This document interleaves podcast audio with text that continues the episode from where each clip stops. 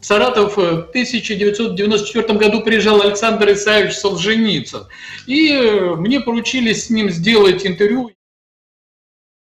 Я думаю, я тормозну, посмотрю, как мои коллеги работают, что и как. Подходит молодая, красивая девушка к Успенскому и говорит: можно вам вопрос? Да, пожалуйста.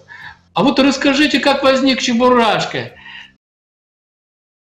Вы знаете, у меня принцип такой: чтобы получился шлягер, надо написать 200 текстов, из этих 200 выбрать 2 и предложить композитору.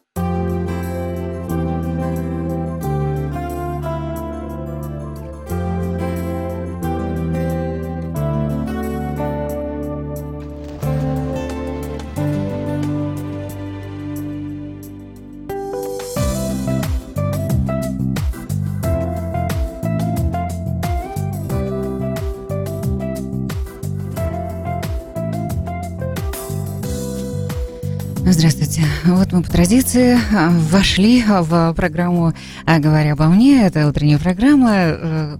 Гости наши к вашему утреннему кофе. А сегодня у нас удивительный человек. Это и детский писатель, и крайне творческая личность, и радиохост, радиоведущий на одной из радиостанций «По ту сторону океана» Евгений Грачев. Мы только что встречались с ним в детской программе. Но вот теперь очень приятно увидеть и здесь, в нашем формате, потому как поговорить хочется не только о его детском творчестве, не только о том, что он счастливый дед, и у него есть 2 внука, но вообще, наверное, и насколько интересна его жизнь. Представляете, если он и поэт-песенник, и журналист, и песни на его стихи исполняют и Ксения Георгиадзе, и Ирина Ортман, и Володя Лёвкин, все, собственно говоря, наши гости нашей радиостанции. И различные группы музыкальные мы, наверное, даже и перечислять-то не будем, потому что не все знаем. Но так или иначе, это же творческая жизнь. А так как он журналист, он тоже со всеми этими замечательными творческими людьми встречается. Поэтому, конечно, всегда интересно поддержать разговор и поздороваться субботним утром с таким человеком. Доброе утро еще раз, Евгений. Здравствуйте, дорогие друзья. Ну что, рад вас видеть и готов к общению. Хотелось бы общаться, обсудить какие-то темы. Да, конечно, обсудим. Вы знаете, если уже так много ваших стихов положено на песни, и песни поют такие интересные исполнители, вот просто Ксения Георгиадзе, человек, который давно в душе, это ваши какие-то личные связи, или это песни, которые вы написали и сами предложили, или сначала эту песню вы пели просто где-то там у себя, она услышала и решила взять ее, или с какой-то песни мы, может быть, начнем, чтобы показать радиослушателям, что происходит? Ну, конечно же, мне бы хотелось послушать вначале какую-нибудь песню, ну, предположим, вот я очень давно дружу с композитором Виктором Николаевичем Уртманом, и мы с ним написали уже кучу песен и для каких-то народных коллективов, для певцов, которые в стиле шансон поют. И, может быть, вот начать бы нашу встречу с песни, которая называется «Наши танцы», исполняет Игорь Райн и группа «Шарман» из Санкт-Петербурга. Спасибо. Мы продолжим обязательно. Евгений Грачев у нас сегодня гостем программы «Говоря обо мне».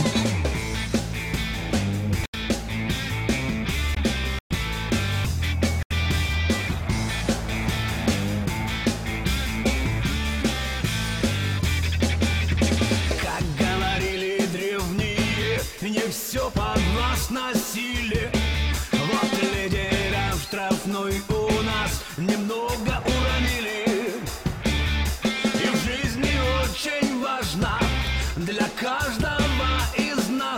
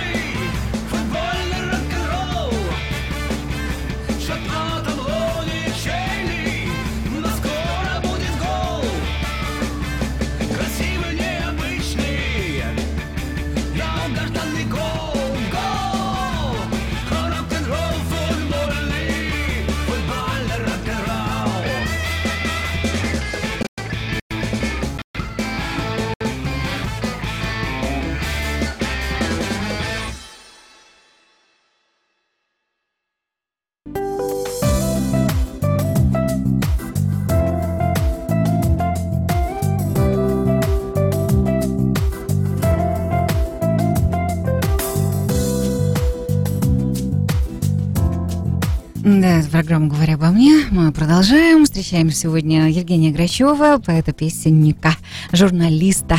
Ну и, конечно, вообще очень яркого, интересного человека. Ну, помимо того, что профессиональный путь такой у него, журналист, он еще и счастливый семьянин, он еще и счастливый дед, он еще и человек, который пишет детские книги. Ну и, конечно же, все вот это вот общение, среда общения, она как-то всегда не то чтобы любопытно, а хочется немного присоединиться, чтобы понять, что же там такое происходит за кулисами. Я знаю, что для того, чтобы подготовить какую-то беседу, даже короткую, даже 10-минутную на радиопрограмме, нужно прожить с этим человеком или в этой теме там не меньше 3 дней. А как происходит это у вас, Евгений, если вы так много лет уже работаете на радиостанции? Евгений Грачев, можно даже прогуглить, посмотреть, если кто-то еще не знает это имя и кому-то интересно. Да, дело в том, что, конечно же, ежедневно приходится встречаться с какими-то интересными людьми, с артистами, поэтами, композиторами, обычными жителями там города. И когда происходят вот такие встречи, иногда что-то такое возникает и получается. Предположим, я несколько лет в «Литературной России» вел такую колоночку, это значит «Литературные байки». Мне там отдавали иногда даже целые полосы, чтобы вот разместить. А так как очень много было встреч, очень много каких-то впечатлений, то вот, предположим, в Саратов в 1994 году приезжал Александр Исаевич Солженицын. И мне поручили с ним сделать интервью. Я, конечно же, это классик. Я знал его произведения, читал «Раковый корпус», «Архипелаг», «ГУЛАГ» и так далее, так далее. И как раз у Александра Исаевича вышла брошюра такая «Как обустроить Россию». И вот он ездил по городам России, встречался с общественностью и что-то записывал, что, конечно же, рассказывал свои какие-то мысли. Я с ним встретился, записал интервью, и после встреч очень много было у Александра Исаевича, он встречался со студентами, с общественностью, и после того, как вот он уехал, я встретился со своим другом. Друг был студентом литературного института, и у него еще были книжный магазин, он занимался бизнесом. Я ему говорю, мне Александр Исаевич показался вот таким, человеком, очень серьезным, таким вот ежом ершистым. Он говорит, а мне не показалось, мне Я думаю, что он такой добрый, открытый человек. Я говорю, ну я-то с ним встречался, я делал интервью, а ты просто вот, может быть, там, я не знаю, по каким-то рассказам, там, по сюжетам из телевидения, там, из радио и так далее, так далее. Он говорит, нет, почему, я тоже с ним встречался. Я говорю, когда? Он говорит, однажды я сижу в своем магазинчике, там, подсчитывая, что и как жить дальше. Звонок. Говорят, у вас есть книги Солженицына в продаже? Он говорит, да, а цена какая? Он называет. Ему, значит, собеседник говорит, а я могу назвать, а почему такие дорогие? Он говорит, ну как дорогие? Я в оптовке в Москве там покупаю, все нормально. Он говорит, а я бы мог вам предложить, ну, может быть, место, где можно еще дешевле взять эти книги. Он говорит, а вы-то кто? Он говорит, я Солженицын. Ну и тут... И Александр Исаевич говорит, если вы хотите, приезжайте ко мне в гостиницу «Волга», и мы с вами посидим, пообщаемся. Ну и мой друг так и сделал, приезжает к нему, здравствуйте, здравствуйте. И первый вопрос Александр Исаевич говорит, ну как вам бизнесменам-то живется? Он говорит, да-то нормально, только, говорит, гоблина замучили. Так, а у Александра Исаевича тетрадочка была, он так ее подтягивает. А кто такие гоблины? Он говорит, ну как вам сказать, ну вот мультики такие вот были там, ну по-нашему, знаете, вот по-нашему, бандиты-ковбойники.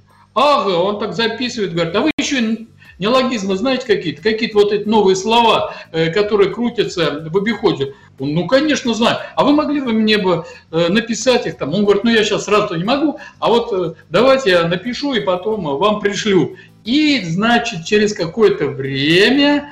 Конечно же, а Александр Исаевич несколько лет собирал слова, там, несколько десятилетий. И вот, когда я был на книжной выставке, там презентация была детской книги «Смеходрон», и там презентация была, ну, Александра Исаевича уже не было тогда, вот, он ушел в лучший мир, вот, и супруга как раз вела эту презентацию, и... После этой встречи я подошел к ней и говорю, что, возможно, вот в этом словаре, который вышел, над которым Александр Исаевич Солженицын работал, возможно, здесь есть какие-то неологизмы, которые пришли из Саратова. Ну, вот такая история получилась, я не знаю, веселая, грустная, может быть. Но, тем не менее... А потом ее напечатали в «Литературной России». Ой, ну прежде всего, это интересная история. Встретиться с таким человеком, и настолько это, да, действительно, всю жизнь в душе остается красиво. Спасибо, ну и спасибо за привет с Волги.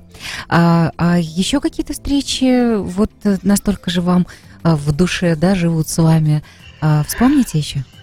Ну, конечно же. Знаете, когда у меня вышла моя... Первая книжка, я ее с собой даже прихватил, вот она называется «Смеходрон», да, это книга для детей, вот. И к нам как раз приехал в Саратов Эдуард Успенский, и мне надо было с ним записать беседу. Да, я приезжаю в нашу самую большую библиотеку Пушкинскую, и, ну, мы с ним так, в общем, познакомились, вернее, нас познакомили, и... Я говорю, а можно вот вопрос такой спросить? Ну, конечно, да. О чем? Он говорит, я спрашиваю, а как Чебурашка появился? Он говорит, вы знаете, я на этот вопрос отвечать не буду. Со мной вот супруг приехал, вот она и ответит, расскажет. И да, действительно, Элеонора Филина, и мне там начала там минуту там... 5-10 рассказывала про Чебурашку, откуда что пошло. Я думаю, а почему же сам Успенский-то не стал рассказывать? Ладно, хорошо. Наша беседа закончилась, мы, конечно, долго говорили, там я книжку с автографом, классику подарил, да, сфотографировались. И приезжает еще одна телевизионная группа, которая должна была писать с ним интервью. Я думаю, я тормозну, посмотрю, как мои коллеги работают, что и как. Подходит молодая, красивая девушка к Успенскому и говорит, можно вам вопрос? Да, пожалуйста. А вот расскажите, как возник Чебурашка. Но Я тогда все понял. Успенский говорит, я на этот вопрос отвечать не буду, на этот вопрос ответит Элеонора Филина. И Элеонора Филина начала рассказывать эту историю. То есть вот так получается, что одни и те же вопросы, на которые можно получить ответ в интернете или просто если немножко покопаться. Но еще было продолжение. Потом Успенский, он тоже вот такой затейник, шалун, и значит, давайте, говорит, детям предложил, давайте поиграем в репку, вот. Ну и начал выбирать там дедушку, бабушку, мышку там и так далее, и так далее. Вот. И настал такой момент, а кто же будет репкой? И Успенский говорит, вот здесь на первом ряду сидит детский писатель Грачев, вот он и будет репкой, мы его сейчас будем вытягивать там, значит, из земли. На нашем огороде мне пришлось подняться на сцену, и вот такое удовольствие от этого получилось, что Успенский тоже участвовал в этой игре, вот, он, наверное, самый крайний такой был, который репку все-таки вытянули. Ну и получилась вот такая вот история, вот, я ее часто рассказываю мальчишкам и девчонкам. Дело в том, что, конечно же, журналист обязательно надо подготовиться перед тем, как идти навстречу. И задать, может быть, какой-нибудь там неожиданный вопрос. А когда вот когда человек не особенно готовится, то получается там по шаблону вот такой. Стандартный вопрос, стандартный ответ получается. Ну вот и интересно вот получается. История. Стандартный вопрос, стандартный ответ. Правда, у нас вот в нашей радиопрограмме есть стандартный вопрос, который, я знаю, все наши радиослушатели уже ожидают. Так как у нас утром, 10 утра субботы, какой кофе предпочитаете вы, Евгений? Евгений Грачев, журналист, детский писатель и поэт-песенник по утрам. Вы настолько моложаво выглядите, вы настолько действительно плещете здоровьем. Я понимаю, что это волжский воздух, я понимаю, что это образ жизни, но все же вообще присутствует кофе в жизни или нет? Спасибо за комплимент. Я в основном пью зеленый чай. Я думала, вы скажете спасибо за вопрос. Хорошо. Зеленый чай. Я зеленый чай предпочитаю.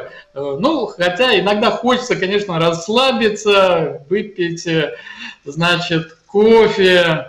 Но если кофе, я пью обычно с молоком. Это просто великолепно. Но позволяю себе не часто. Ну, не знаю почему, но вот, для того, чтобы держать себя в тонусе и там расслабиться или наоборот взбодрить свой организм, конечно, есть какие-то моменты. Там спортом можно позаниматься. А каким спортом вы занимаетесь? Попрыгать. Каким спортом вы занимаетесь тогда? Потому что я так понимаю, что журналистская работа, это помимо того, что, конечно же, куда-то ездить, с кем встречаться, это, в общем, очень серьезная работа за компьютером, это сидячая работа, да? Можно что-то наслушивать на бегу или в тренажерном зале, но в основном вы работаете сидя. То есть писать это тоже так же, да, нужно статично, нужно писать, и также вы сидя. То есть вы не производите впечатление человека, который все время занят какой-то сидячим образом жизни, да, ведет сидячий образ жизни. Да, вот Виктор Николаевич Уртман нам уже исполнил песню «Футбольный рок-н-ролл», да, и он заядлый болельщик, он рыбак, заядлый болельщик, и однажды он мне говорит: Евгений, а ты когда-нибудь футболом занимался? Я начал вспоминать, я говорю, конечно, я когда учился в 9 классе, даже был капитаном нашей команды. И мы поехали на районное соревнование, и там заняли 3-е место. Я приехал домой, сестре рассказываю, говорю, все, у нас такой дебют, мы 3-е место заняли. Она, как здорово, начала поздравлять. Вот. Но я утаил один момент. Я не сказал сестре, что в этом турнире участвовало всего 3 команды. Поэтому мы получили бронзу. бронзовым. Значит, а так у меня, да, а так у меня дома стоит велотренажер, и вот когда я, предположим, есть время, люблю телевизор смотреть, какие-то там программы, их сейчас очень много, то я, конечно же, сажусь за велотренажер, и так тут двойное удовольствие. Смотришь фильмы, плюс еще крутишь педали. Вот так вот получается. А, красота. То есть компенсация есть, и спорт, и музы в жизни присутствуют, да, вдохновение как-то очень в таком гармоничном, да, равновесии. А очень хотелось бы еще спросить у вас, в журналистику-то как пришли? Это, помню, что вот сейчас для того, чтобы поступить, во многих странах, для того, чтобы поступить на факультет журналистики или выбрать себе мейджером это направление основным, да, таким направлением в обучении, нужно очень многое пройти. Нужно как минимум, да, там 5 лет учиться, накопить какой-то жизненный опыт и потом уже туда идти. А как у вас случилось? Сразу факультет журналистики Московского государственного университета или это какими-то другими дорожками? Да, у меня было... Я когда еще учился в школе, то я начал писать какие-то заметки и ставил псевдоним Борис Ручьев. Об этом знали там какой-то узкий круг. Мой друг Анатолий Гордеев, он мне тогда еще задавал, ну зачем тебе это надо, вот эти заметки писать там, к тому же за это гонорар ты не получал, потому что это, так скажем, под псевдонимом. Ну, я не знаю, меня тянуло, мне было интересно встречаться, с кем-то встретиться, потом все это записать. Потом я служил в армии, попал в армию, и там у нас была школа военных корреспондентов. Это Забайкальский военный округ, город Чита. И там была большая такая серьезная газета на боевом посту. И вот там я тоже какие-то заметки писал про своих боевых товарищей, вот, про бойцов. Мы в ракетном дивизионе служили, да. И там была школа военных корреспондентов. Я закончил эту школу, получил диплом, потом сотрудничал с какими-то даже журналами там военными. Вот. Но все-таки так получилось, что я после армии поступил учиться на филологический факультет Государственного университета имени Чернышевского. Так что у меня, значит, я был и филологом, и журналистом, как бы, то есть я мог работать и в школе, и в газете. Ну, так получилось, что все-таки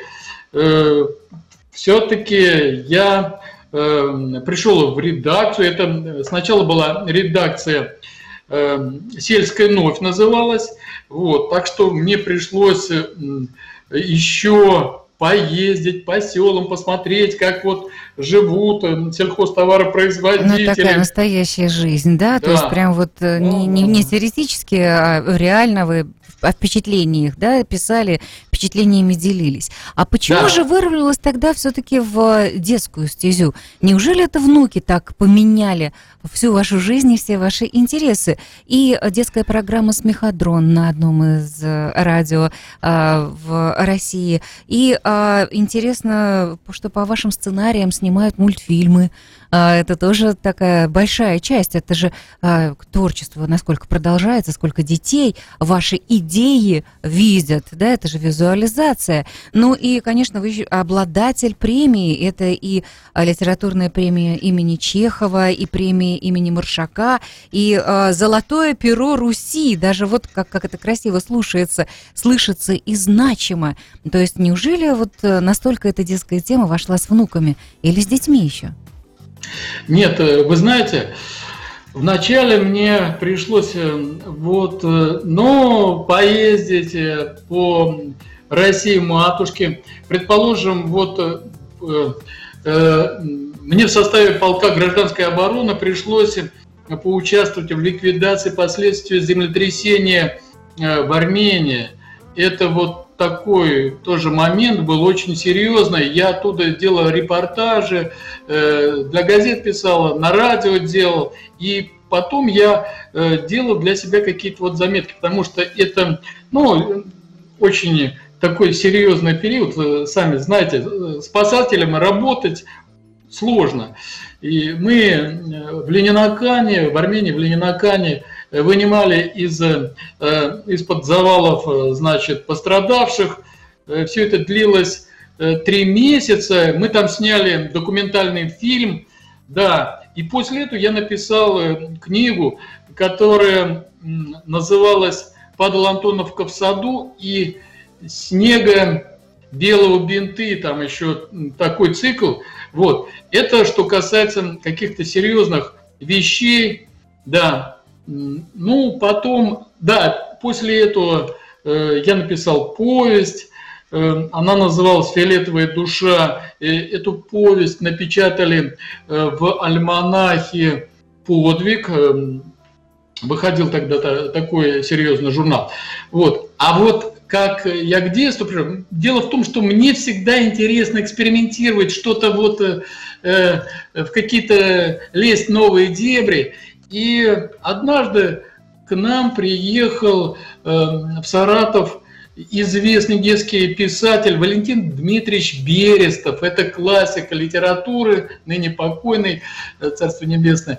Великолепный художник. И к тому времени у меня 2 сына уже были. И для них я написал, в общем-то, вот эту вот первую книжку, которая там называлась «Смеходрон про волшебную страну детства». Мальчишки у меня рисовали, а я просто там текст какие-то сочинял, истории и все-все-все. И вот я осмелился, пришел к Валентину Дмитриевичу, ну, вернее, там сначала интервью, там, видимо, уже, да, записывал, а потом я говорю: Валентин Дмитриевич, вот у меня есть такая рукопись, можно вам показать? Да, ну, конечно, с удовольствием. Да, и он сказал: Евгений, понимаешь, вот в литературе очень важно иметь такой паровозик, как вот у тебя, вот это вот, предположим, смеходрон, да, вот у меня, говорит, нет такого паровозика, вот у моей жены Александровой есть домовенок Кузька, у Маршака там, у Михалкова есть там дядя Стёпа и так далее, и так далее. Вот, ну, я не знаю, имидж, может быть, вот образ такой, ну, вот такой вот паровозик. Это очень здорово, и тебе это поможет, и вытянет тебя в литературу. Но так и случилось, после одобрения. А у вас появился смеходрон. Как здорово через вас соприкоснуться и с домовенком Кузей, потому как, да, вот через этого человека, чья жена автор домовенка Кузи, это же просто удивительно. Знаете, очень хотелось с вами встретиться, очень хотелось рассказать радиослушателям, что, да, мы знаем детские книги, их много, много новых, да, мы можем смотреть на сайтах, рекомендации какие-то получать и друг от друга делиться какими-то, знаете, такими своими сокровищами, которые читали детям. А здесь вот именно серия книжек про волшебную страну детства «Смеходрон», и насколько же там трогательно звучат названия этих книжек. «Светлячковый сундучок», или «Песик-матросик учится считать», или «Основы этикета веселого поэта». Помните Григория Остера? А тут вы просто в стихах абсолютно, да, на подсознании объясняете все своим маленьким малышатам, которые совершенно точно уже будут знать, ну, просто вот потому что после этих шуточных стихов можно сразу понимать, что да, а что нет, что можно и что принято, а что нет. Это действительно очень здорово. Ну и еще, да, это вот словосочетание «Падала Антоновка в саду» очень-очень тоже ложится на душу, потому что Антоновка, ну я не знаю, конечно, здесь формулировка «яблоки», да, вот пойди купи Антоновки, или кто-то там друг другу говорит, а вот там есть Антоновка, да, то есть это какое-то такое из детства, да, слово. Так есть еще и «Лесная Русь». Да, вот тоже, наверное, книжка Евгений Грачев. Пожалуйста, посмотрите, может быть, вам также на душу ляжет. А сейчас все есть, конечно же, доступно в интернет-изданиях. Евгений, а сейчас что главное? Вот сейчас что главное — дети и ваше продолжение этих детских книг «Смеходрона», или у вас что-то еще взрослого такого, также, что по душе будет для взрослых, чтобы мы ждали или чтобы уже сейчас искали? Пусть что-нибудь напечатано. Ну, вы знаете, в последнее время я занимаюсь вот песенным творчеством, но дружу с композиторами, их очень много. Это Игорь Корнилов, ну, знаете вы его песни, слышали, наверное, писал для Аллы Пугачёвой, для Кристины Арбакайте. С ним мы написали две песни, все они такие серьезные, это военная тематика. Потом с Виктором Николаевичем Уртманом, я уже говорил, песен очень-очень много. Мы сейчас делаем такой музыкальный альбом, где Виктор Николаевич сам будет исполнять свои песни. Вот. Хотя мы писали там романсы, предположим, вот Ирина Ортман, его дочь, исполняет очень трогательно, просто великолепно. Потом Алексей Карелин есть, Михаил Кальяшкин, Наталья Зубарева, Павел Бекерман, Дмитрий Прянов, это тоже звезда, вот сейчас на радио «Шансон» очень часто звучат его песни.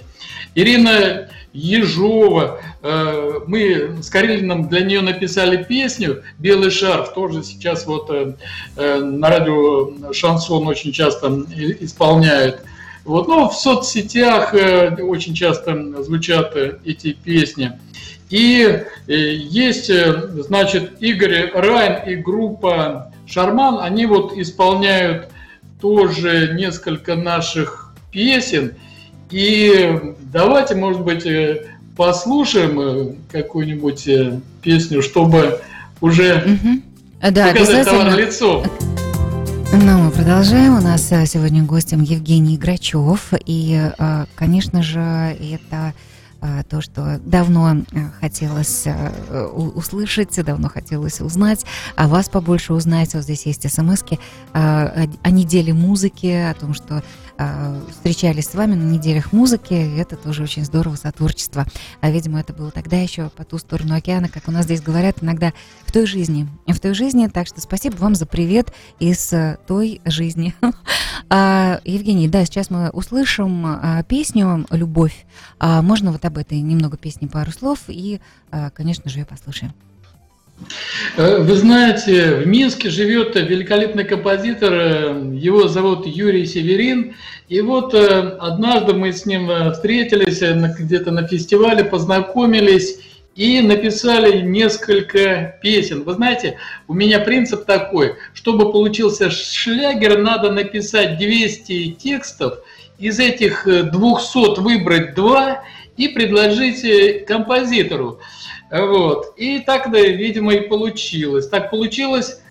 И я как-то вот ночью однажды просто проснулся, и надо было обязательно записать какой-то текст. Я его быстро написал и отправил, значит, в Минск.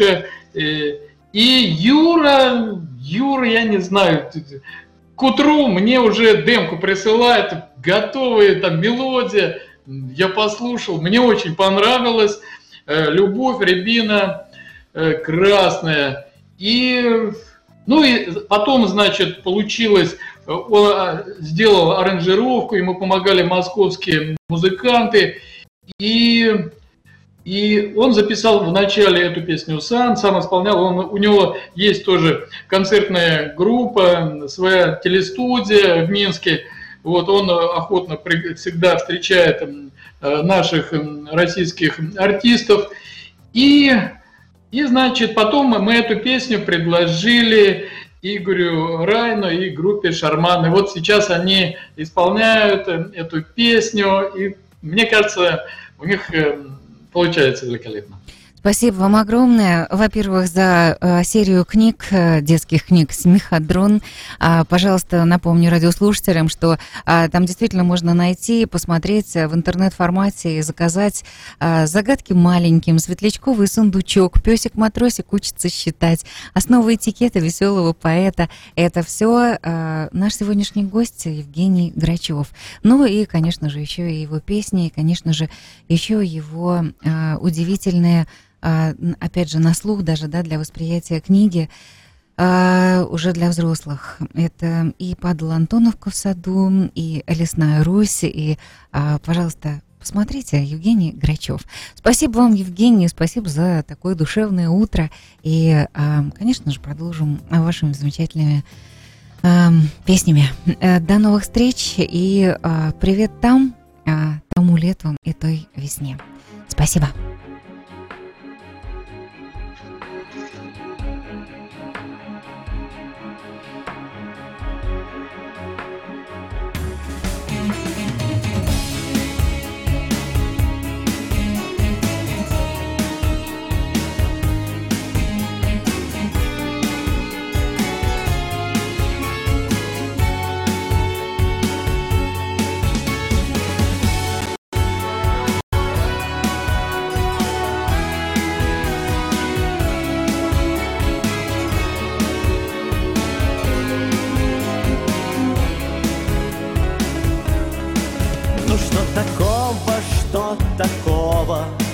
Судьба смеется, в душе все меньше из былого не остается. Ну что такого, озноб по коже, и я гоняю из былого одно и то же. Ну что такого, озноб по коже, и я гоняю из былого одно и то же. Любовь, рябина красная, для двух сердец опасна. Любовь у нас, как радуга, горела, да не надолго.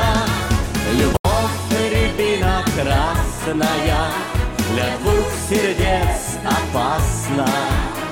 Любовь у нас, как радуга, горела, да не надолго. Вот это утро, это чудо, какая прелесть! Но только кудри у березок куда-то делись. В тиши теперь пред зимней огне и хрусте все меньше, меньше радости и больше грусти. В тиши теперь пред зимней огне и хрусте все меньше, меньше радости и больше грусти.